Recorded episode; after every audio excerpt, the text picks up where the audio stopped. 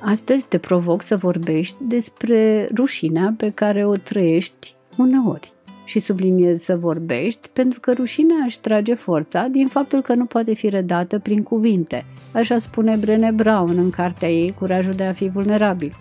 Prin urmare, te invit să găsim cuvinte să vorbim despre rușine. Dar ce este rușinea? Rușinea poate fi definită ca un sentiment de jenă sau umilire care apare în legătură cu gândul că ai făcut ceva dezonorant, imoral sau neadecvat. Simți rușine când încalci normele sociale în care crezi. Rușinea, prin faptul că presupune într-o oarecare măsură expunere, te face să te concentrezi spre tine, să dai drumul criticului interior și să dai drumul viziunii negative despre tine și cu toate că rușinea este o emoție negativă, originile ei joacă un rol în supraviețuirea noastră ca specie. Fără rușine, s-ar putea să nu fie simțită nevoia de aderare la normele culturale, să nu fie luată în considerare respectarea legilor și există riscul apariției unor comportamente neadecvate. Putem să vorbim chiar despre tipuri de rușine. Joseph Borgo, psihoterapeut și autorul cărții Rușinea, eliberează-te, găsește bucuria și construiește stima de sine, descrie rușinea ca fiind o întreagă familie de emoții, care include jena, vinovăția, conștiința de sine, umilirea, toate acele lucruri prin care ne simțim rău în sinea noastră. Borgo subliniază că există patru moduri de a privi rușinea, pe care le numește paradigma rușinii. În primul mod face referire la dragostea neîmpărtășită. Oricine a iubit vreodată și a fost respins sau și-a dat seama că dragostea lui nu a fost împărtășită, știe cât de rușinos și umilitor poate fi un astfel de moment.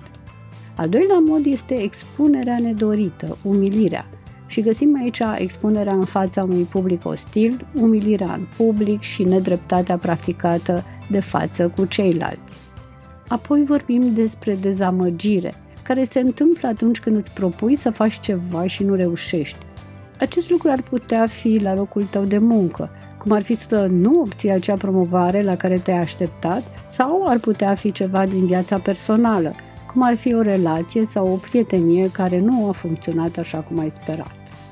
Al patrulea tip este excluderea. Uneori vrem să simțim că aparținem. Acest lucru se întâmplă în toate domeniile vieții, la locul de muncă, în relația cu prietenii și în relațiile romantice. Punem foarte mult preț pe a fi plăcuți și pe a nu ne simți străini, excluși sau eliminați din grup. Dar cum depășim rușinea?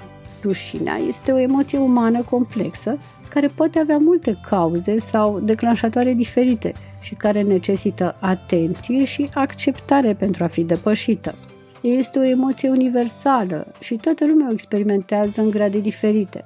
Dacă rușinea este o problemă pentru tine și îți influențează viața în mod negativ, atunci este timpul să începi să lucrezi într-un cabinet de psihologie pentru a-ți schimba gândurile, convingerile și atitudinile față de tine. Deși propriul tău proces de vindecare este foarte personal, plecarea în călătoria de descoperire de sine, însoțit de un psiholog care te înțelege și nu te judecă, ar putea fi extrem de benefică. Odată ce rușinea nu mai este o problemă pentru tine, vei descoperi că este mai ușor să accepti părțile din tine care nu pot fi schimbate și să schimbi părțile pe care vrei să le schimbi. Rezultatul final va fi mai puțină rușine în viața ta și mai multă iubire de sine, care se va răspândi și în toate domeniile vieții tale. O zi frumoasă îți doresc! Cu bine!